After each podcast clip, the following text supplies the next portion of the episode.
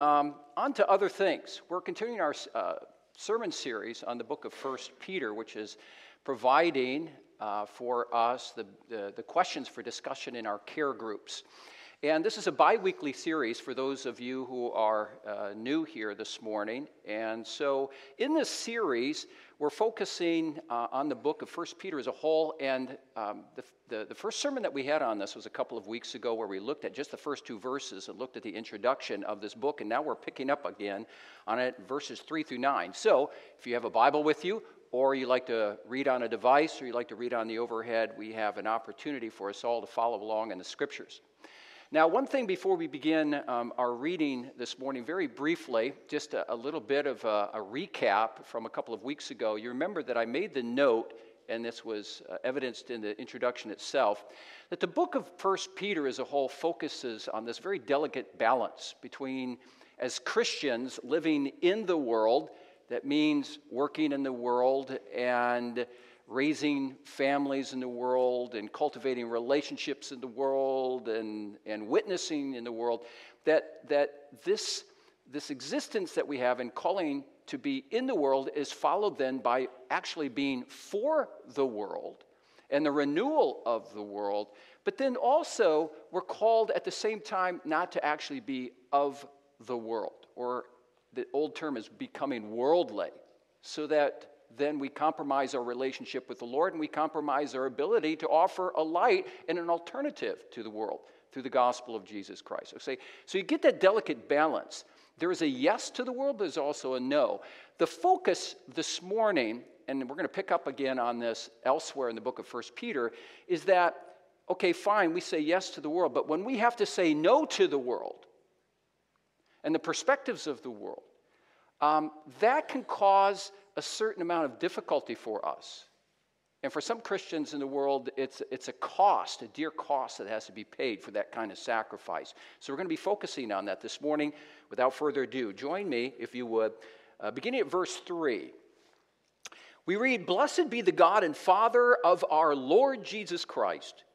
According to his great mercy, he has caused us to be born again to a living hope through the resurrection of Jesus Christ from the dead, to an inheritance that is imperishable, undefiled, and unfading, kept in heaven for you, who by God's power are being guarded through faith for a salvation ready to be revealed in the last time.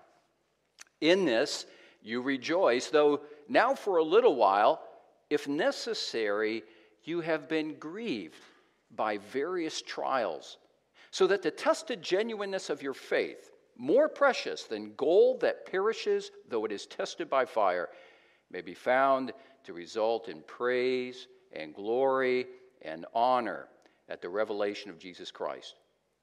Though you have not seen him, you love him. And though you do not see him now, you believe in him and rejoice with joy that is inexpressible and filled with glory, obtaining the outcome of your faith, the salvation of your souls. So we're going to end our reading um, at that point. And again, as I just noted, the delicate balance of being in and for the world and also then not of the world is not only a delicate balance, but again, if we are going to at times have to say, okay, the world you out there, you want me to live a certain way as a Christian and you want to compromise my values, or you want me to compromise my values. I can't do that. I can't do that. And the result of that for us, brothers and sisters, if we're going to remain true to our convictions of being a contrast community and a culture, a countercultural witness, if we are going to commit ourselves to that as individual Christians in this Pathway Christian Church, we're going to take it on the chin and it increasingly be that way. And there's, there's going to be a sacrifice on our part and a cost that we're going to have to pay. And it's interesting that, that Peter, throughout the book, but especially in the passage we read, underscores that very fact. So, with that having been said, I don't want to waste any more time. Let's get into the passage. And actually, rather than beginning at verse 3 and kind of working our way through, I want to do something a little bit different this morning. And let's begin with the very middle of the passage. So I want to draw your attention at this point to verses 6 and 7, where we read this. In this, Peter says to his readers, In this you rejoice. And you say, well, what is the this that he's referring to? He's referring to all the blessings that are contained in verses 3 through 5 which I'll get into a little bit later on the sermon. But for now, he says, in this, these blessings that I just talked about, you rejoice. Although now, for a little while, if necessary, you have been grieved. You've been made sorrowful by various trials, so that the tested genuineness of your faith, more precious than gold that, that perishes, though it is tested by fire, may be found to result in praise and glory and honor at the revelation of Jesus Christ. So, um, Peter mentions a number of blessings in verses 3, 4, and 5, but then he mentions the reality of something that we face as Christians periodically. And, and the wording that he uses there is various trials. Not just one trial, but various kinds of of trials, which raises the question for us well, what, what, what is he talking about? What kind of trials is he talking about? What were those Christians facing at that time? The word that he uses here for trials in the original language is the word peirasmos. Peirasmos. And that, that word can be translated in different ways according to the context in which you find it in the Bible. So sometimes the word peirasmos means um, a test of some kind. Here, um, it's used as trial. Other places in the Bible, it's actually the word that is used for temptation. So it would be translated as test or temptation, but here it, it, the, the word trial is, is used. And I want to submit to you that when Peter is talking about trials here, he's, he's, he's likely referring to uh, various forms of persecution that the Christians were facing um, at that time. And the reason why I say that is because that's the indication that you get in other parts of, of 1 Peter. That the Christians are, are suffering as a result of some kind of, of, of, of persecution. Let me give you a quick example of that. I can't go in every place, but if you have your devices uh, available uh, or your Bible, and this is where it's, it's beneficial to bring a Bible or a device with you and follow along because the overhead doesn't always contain other scriptures that I draw your attention to. For instance, go to chapter 4, verse 12. Chapter 4, verse 12, where Peter says this, and it's just one occasion that we find in the book. Beloved, do not be surprised at the fiery, and there's that word peirasmos again, the fiery trial when it comes upon you to test you, as though something strange were happening to you, but rejoice insofar as you share Christ's sufferings, that you may also rejoice and be glad when his glory is revealed. And so, elsewhere in the book, um, Peter says this, and he uses the word suffering. He says, there, there, there are occasions right now that you're suffering, and why are you suffering? Is because you're suffering basically in the same way as Jesus. Jesus suffered and experienced all kinds of, of persecution from a lot of different vantage points. And, and so Peter's like saying, you know what, you shouldn't be surprised. Jesus suffers, and if you're going to be a follower of Jesus Christ, you're going to suffer too. Jesus experienced trials, you're going to experience trials. And the, the trials that he's talking about by which they suffer, again, is, is likely forms of persecution. We find that throughout the letter. But also, I want to submit to you that the reason why Peter is likely referring to trials as some form of persecution is uh, because of what we know about what Christians experienced historically at that time. Now, you'll remember if you were here a couple of weeks ago when we dealt with the introduction. In fact, again, if you have a Bible or device, you go back to 1 Peter 1 verse uh, 1, where Peter addresses, and again, if you're here two weeks ago, this should ring a bell. He, he, he, he um, addresses his readers as temporary residents. He says, You live in the world, but really, ultimately, this isn't your home, right? Your home is in glory, and we're all headed in that direction. Okay? And then he's, he's, he's telling them, listen, this is, this is the geographical location where you're living. And he mentions these various provinces in verse 1 which I won't go through now, but these provinces were known as part of uh, Asia Minor at the time, which at that we know is southern day Turkey today. It's in the Mediterranean region. And the, these provinces were all part of what we call the Roman Empire. And if you know anything about the Roman Empire, you know that, that Christians who lived during the time, uh, who lived in the Roman Empire at the time of Peter, um, were oftentimes persecuted in various ways for their faith. And uh, it's, it's interesting when you, when you study the Roman Empire, which, which existed over, over hundreds of years, if you know a little bit of the history, you know that the Roman Empire had, had various emperors. And depending on the emperor, Christians sometimes were severely persecuted, but sometimes they weren't so persecuted. It, it, depend, it depended upon the history at that point in the Roman Empire and who the emperor was. But my point is, is that the indication is that during Peter's day, which was likely during the time of uh, Emperor Nero, Christians were experiencing at times intense forms of persecution, even some of them being put to death for what they experienced. So here's where I'm going with this. When Peter writes to these individuals who are experiencing various forms of trials or persecution, He's writing ultimately to encourage them not to give up. In fact, Peter's not the only apostle who ever had, had done that. The apostles, when you read through the New Testament, were constantly encouraging uh, Christians to maintain their faith.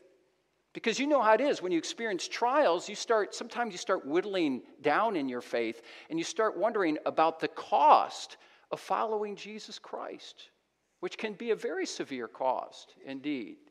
And other apostles were encouraging Christians at the time. Let me give you just one example, and then we're going to keep moving on. Would you put the first PowerPoint on from the book of Hebrews? Look at that. But we recall the former days when, after you were enlightened, okay, so we don't know who the author of Hebrews is, but he's encouraging Christians. He said, At one point you were enlightened. And what do we mean by that? Well, his, the lights were going off. Lights going off regarding what?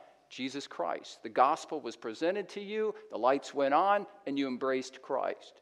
We recall the former days when, after you were enlightened, you endured a hard struggle with sufferings, sometimes being publicly exposed to reproach and affliction, and sometimes being partners with those so treated. But you had compassion on those in prison, and you joyfully accepted the plundering of your property, since you knew yourselves that you had a better possession and abiding one Therefore, do not throw away your confidence, which as has should be a great reward. So you, you get an idea what the Christians at the time were facing. Some of them were facing economic deprivation, um, economic prejudice against them.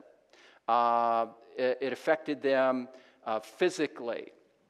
Uh, it, it, just, it just affected them in various ways. Some of them were being thrown into prison and so on. So the apostles are encouraging them don't give up. Because you know what? This life is not all that there is. The great reward, heaven is coming. Keep your eyes fixed on that reward. Fight on. You see the encouragement. And that's the kind of encouragement that Peter is giving here. All right. So I spent what? Five, ten minutes just kind of getting to the background. Let's step back because I think that's what preaching needs to allow us to do upon occasion. So it's just not all instruction. Sit back and let's let this thing sink in a little bit. When I read from the book of Hebrews, or when I bring you to various places, for instance, the book of First Peter, and I talk about various trials in the form of persecution, let me ask you this. You ever read the Bible, or you hear preaching, and you go, okay, um, I understand, but I really can't identify with it? It seems a little intangible to me. It's just, it's not something like what, I mean, really, what do we know about persecution? What do, what do we, any one of us know about the kind of person he's talk, persecution he's talking about here? Well, there are some. I think of our Afghani friends. This past week, um, I, I asked one of them, I said, Would you share some of the things that you went through in Afghanistan? And I said, I said, and would you mind me sharing this? And this person wrote back and said, sure. And thank you, thank you for remembering the persecuted. And this is what the person wrote. I'll be quick. Afghanistan is well known for its persecution of Christians. Since all Christians in Afghanistan are converts from Islam, they are not allowed to express their Christian faith even in private. And if they cannot be convinced to renounce their faith, they are often sent to psychiatric hospitals.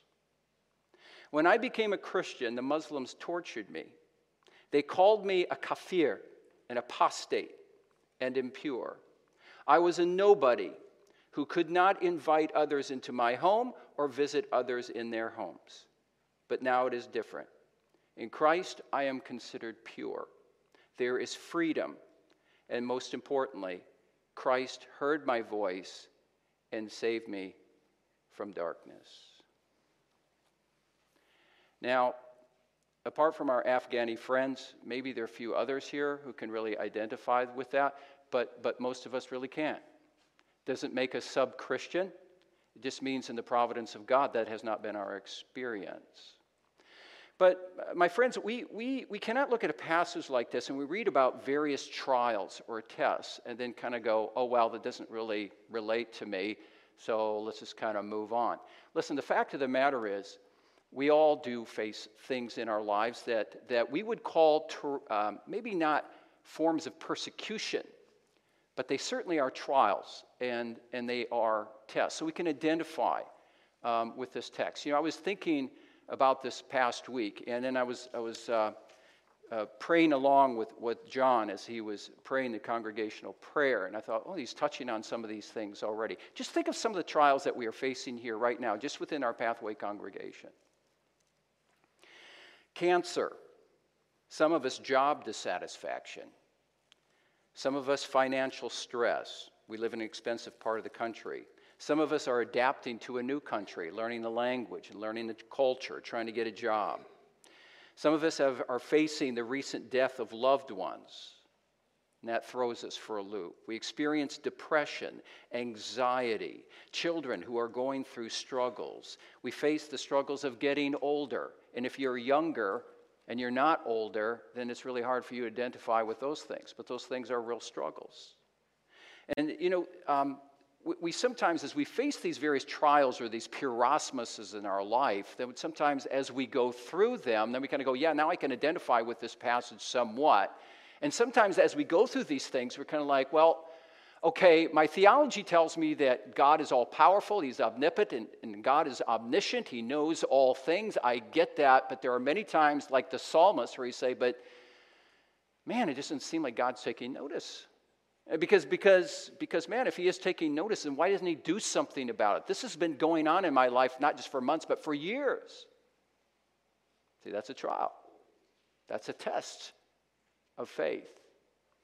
But you know, um, the thing that we, we need to understand is that tests or trials not only come in the form of difficulties, but uh, sometimes they come even more so in the form of ease ease. Like, for instance, I want to spend a lot of time on this, but listen, do you ever think that, that when we gather together in this gym on a Sunday morning, you ever think, like, wow, we got the freedom to do that? I mean, we don't, we don't have government officials standing at the door going, what are you doing here? Or when you gather for care groups in the coming week, have you ever gathered in a care group and kind of go, we can meet in each other's homes. We're not living in Afghanistan. We're not living in China. We're not living in a place where we have to hide.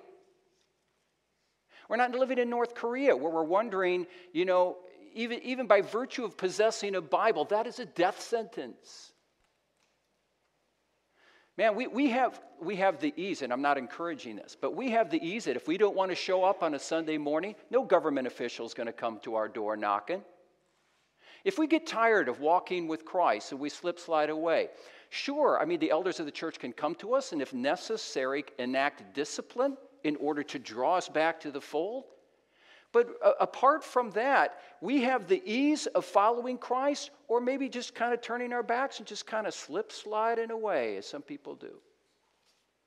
And in many ways, the test of ease is, is much more serious than the tests of difficulty.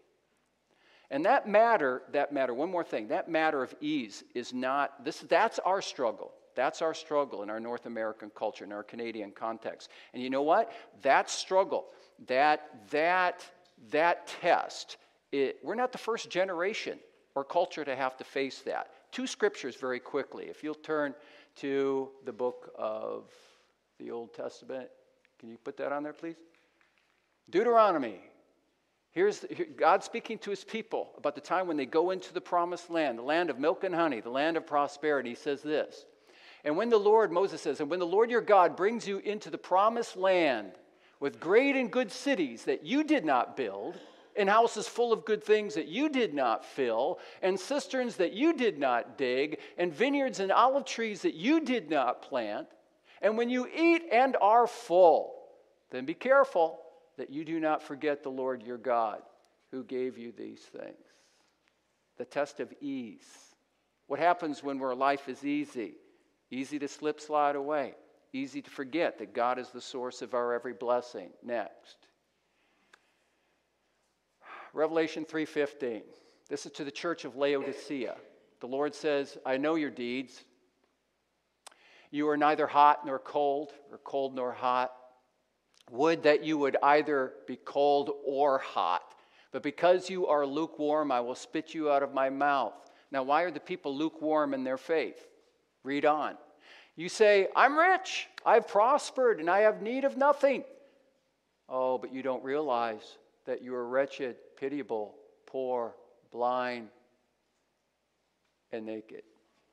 Prosperity, ease, freedom. It's a beautiful thing, isn't it? It's also extremely dangerous. Here's my point Peter talks about these various trials. Okay, now, now when I talk in the way that I do over the last five minutes, now hopefully we can all identify with the passage and say, okay, Peter, I get it. The various trials, okay, we all face them. These various tests, we all face them. But here's the thing whatever trial we experience, um, whether it be ease or whether it be difficulty or avert persecution, these, these trials First of all, we must understand, because we believe in a sovereign God, there is no trial that comes in our life that does not ultimately come from this, from the hand of God. And the design of Satan, who is real in the midst of our trials, is what? Is ultimately to destroy us and to lead us away from Jesus Christ. But a sovereign God in the life of his children, whom he loves, when these trials come to our lives, the design of those trials not from the devil's end, but from God's end, is to do what?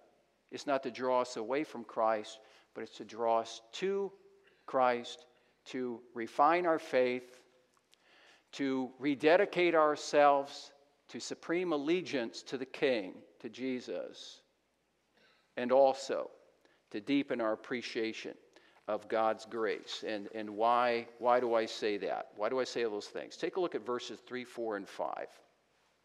Here's his encouragement in the midst of trials, and this is God's design. Blessed be the God and Father of our Lord Jesus Christ. According to his great mercy, he has caused us to be born again to a living hope. Through the resurrection of Jesus Christ from the dead, to an inheritance that is imperishable, undefiled, and unfading, kept in heaven for you who by God's power are being guarded through faith for a salvation ready to be revealed in the last time.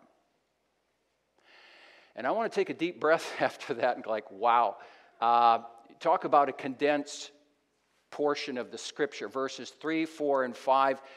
Bear in mind, there, there are no periods and there are no commas or any other punctuation when you look at the original Greek manuscripts. So this is, this is what we have, editor, we have editors at work here, providing, providing various commas here and, and, and uh, clauses. And the thing is, is at least in, in, the, in the ESV, the English Standard Version of the Bible, if you notice, it all comes as one sentence with, with various clauses, and there's a number of clauses here. So basically, what the clauses do is, though this is one sentence, it, there's, there's various separate segments that draw attention to fundamental, beautiful uh, truths. And so each of these clauses, here's my point each of these clauses really contain a sermon in and of itself. So there's a lot packed in here. So, for the sake of time and simplicity, what we need to do is we need to just kind of break it down to its most basic elements. So, what is Peter really saying here? In a nutshell, this is what he's saying He's saying, Beloved, My children, as you, as you experience the trials of living in a fallen world, and as you experience the trials and maybe even persecution of saying at times no to the world, this is going to require sacrifice and this is going to require cost. But always remember this in the midst of your trials. Number one, you are children of God. Number two, as children of God, you are recipients of His mercy, whose source is in eternity and is expressed to you in time. You are children of God, you're recipients of His mercy. By the grace of God, you've been born again by the Spirit of God, where God takes what is spiritually dead and He makes it alive. You are alive in Jesus Christ, He says.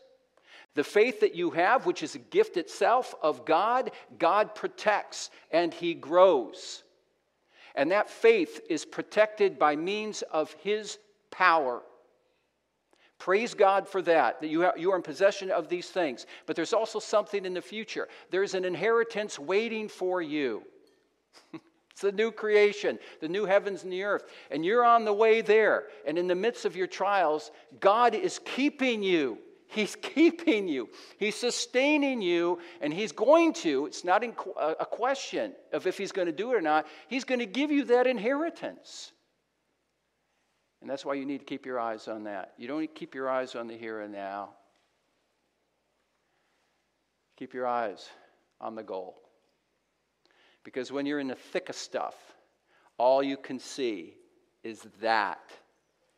Is that. And Peter says, Take your eyes off of that and put it on the future. That's your reward. Fight on for the reward. As the author of Hebrews says, keep your eyes fixed on Jesus Christ, the author and the perfecter of your faith, and keep your eyes on that reward.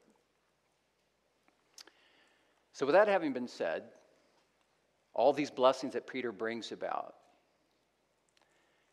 is that, is that something that that you yourself embrace and believe? Really? And is it, is it the kind of warm blanket that keeps you comfortable and secure in the midst of the various things in life that provide the potential for you to slip and slide and diminish your allegiance to Christ?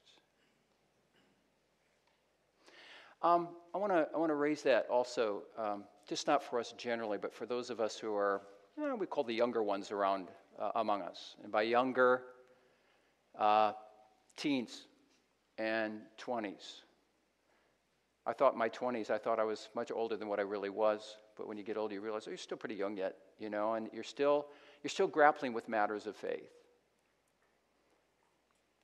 Is the comfort of this passage your comfort? let, let, me, let me give you, again, to provide us a little bit of a break, let me, let me uh, provide you an example, and I want to draw to a close, okay? Um, periodically, what I will do, because I enjoy history, is like to go through my, my, my grandfather's um, World War I letters. And my, my grandfather served in, uh, during World War I in a place called Archangel, Russia which is right near the Arctic Circle. It's on the very, it's on the very north part of Russia. and as a kid, I always thought, what was he doing in Russia? I mean, I thought I would think he would serve in France, right? Or he was fighting in Germany or Belgium or something like that. No, he was an Archangel, Russian, And only later, when I began to research this, I began to understand why. And that's because not many people know this, but some American troops were actually serving in North Russia to guard, at the end of World War I, uh, to guard various um, supply depots because they did not want the Russians during the time of the Russian Revolution to take hold of those armaments and get their, get their hands on them. And at one point, not many people know this, but American troops were fighting the Russians. They were fighting what they called the Bolos, the Bolsheviks at the time. So my grandfather was kind of a, uh, in, in, the, in the thick of this. At any rate, uh, there is a, among all the stack of letters, there's this one letter written by a young man named Peter de Pachter. And Peter de Pachter was a, a friend of my grandfather's who lived in a very small town in Wisconsin. It was kind of a Dutch ghetto. And I know that Canada has a lot of post war immigration right, after World War II. But this is a little Dutch community that was started in the 1840s already. And so he grew up in that, and, and my grandfather knew this Peter de Pachter. And Peter de Pachter also knew my grandfather's father named Garrett. And here's where I'm going with this. He wrote my grandfather, Garrett, during that time in Archangel.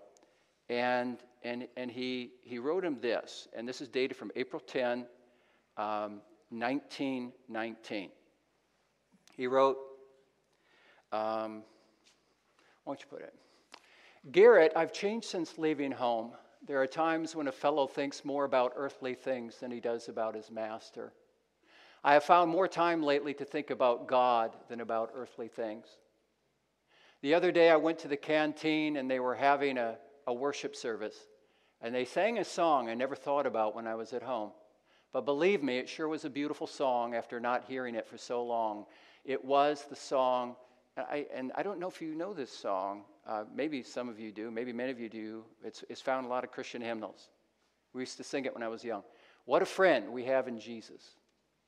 Garrett, with him, we can go any place and endure any pain. He was probably 19 or 20 years old at the time. But here's my point. This is why I share this letter with you is that this is a young man who could have maybe floated through life, but when he went through his own peirasmos, his own trial that he experienced, which was war, is then where he realized what his Christian faith meant to him. And his final word to him is, With him, that is the Lord, we can go any place and endure any pain. Is that your confession? Is your con- because, because my, my friends, if that's not your confession, then, then what's going to sustain you and what's going to bolster your faith when you go through the difficult times, which some of you may right now? What's going to keep you? What's going to keep you slip sliding away and compromising your allegiance to Jesus Christ? There is nothing. What's the thing that holds us together? It's the thing that Peter talks about, especially in verses 3 through 5. It's simply called the gospel. It's the good news of Jesus Christ. That whatever happens in all of created reality, according to Romans chapter 8, whether it be trials, whether it be persecution, whether it be threats, whether it be hunger, whether it be thirst, there is nothing, says Romans chapter 8, that will be able to separate us from the love of God, which is in Christ Jesus our Lord. Or, as our famous catechism puts it, that amidst all that we face in life, we belong. We belong in body and soul and in life and death to our faithful Savior, Jesus Christ. And you know what you call that? That's the gospel. That's the good news. And may it be something that every one of us, kids, young people, those who are older, in the midst of our own trials, let's embrace that and revel in that and rejoice in that. Okay? More to this book in the weeks to come. For now, let's pray together. Heavenly Father, Thank you for the gospel. Thank you for the good news that in the midst of the trials, the various peirasmoses that we face in our lives, ultimately ordained by you and coming forth from your hand, oh God, we pray that you would use these things in our lives to refine us, to deepen us, and give us a greater appreciation for the place of the gospel in our lives. And Father, if we're here this morning, and we're struggling through these things. And we find that our we just we feel parched. We feel empty. Oh god replenish us we pray. Fill us with your spirit. Draw us to jesus and draw us in a deeply experiential way to all the blessings that the apostle peter under the inspiration of the spirit has laid for our, out for us this morning in this passage. God grant that we pray. In jesus name Amen. There is a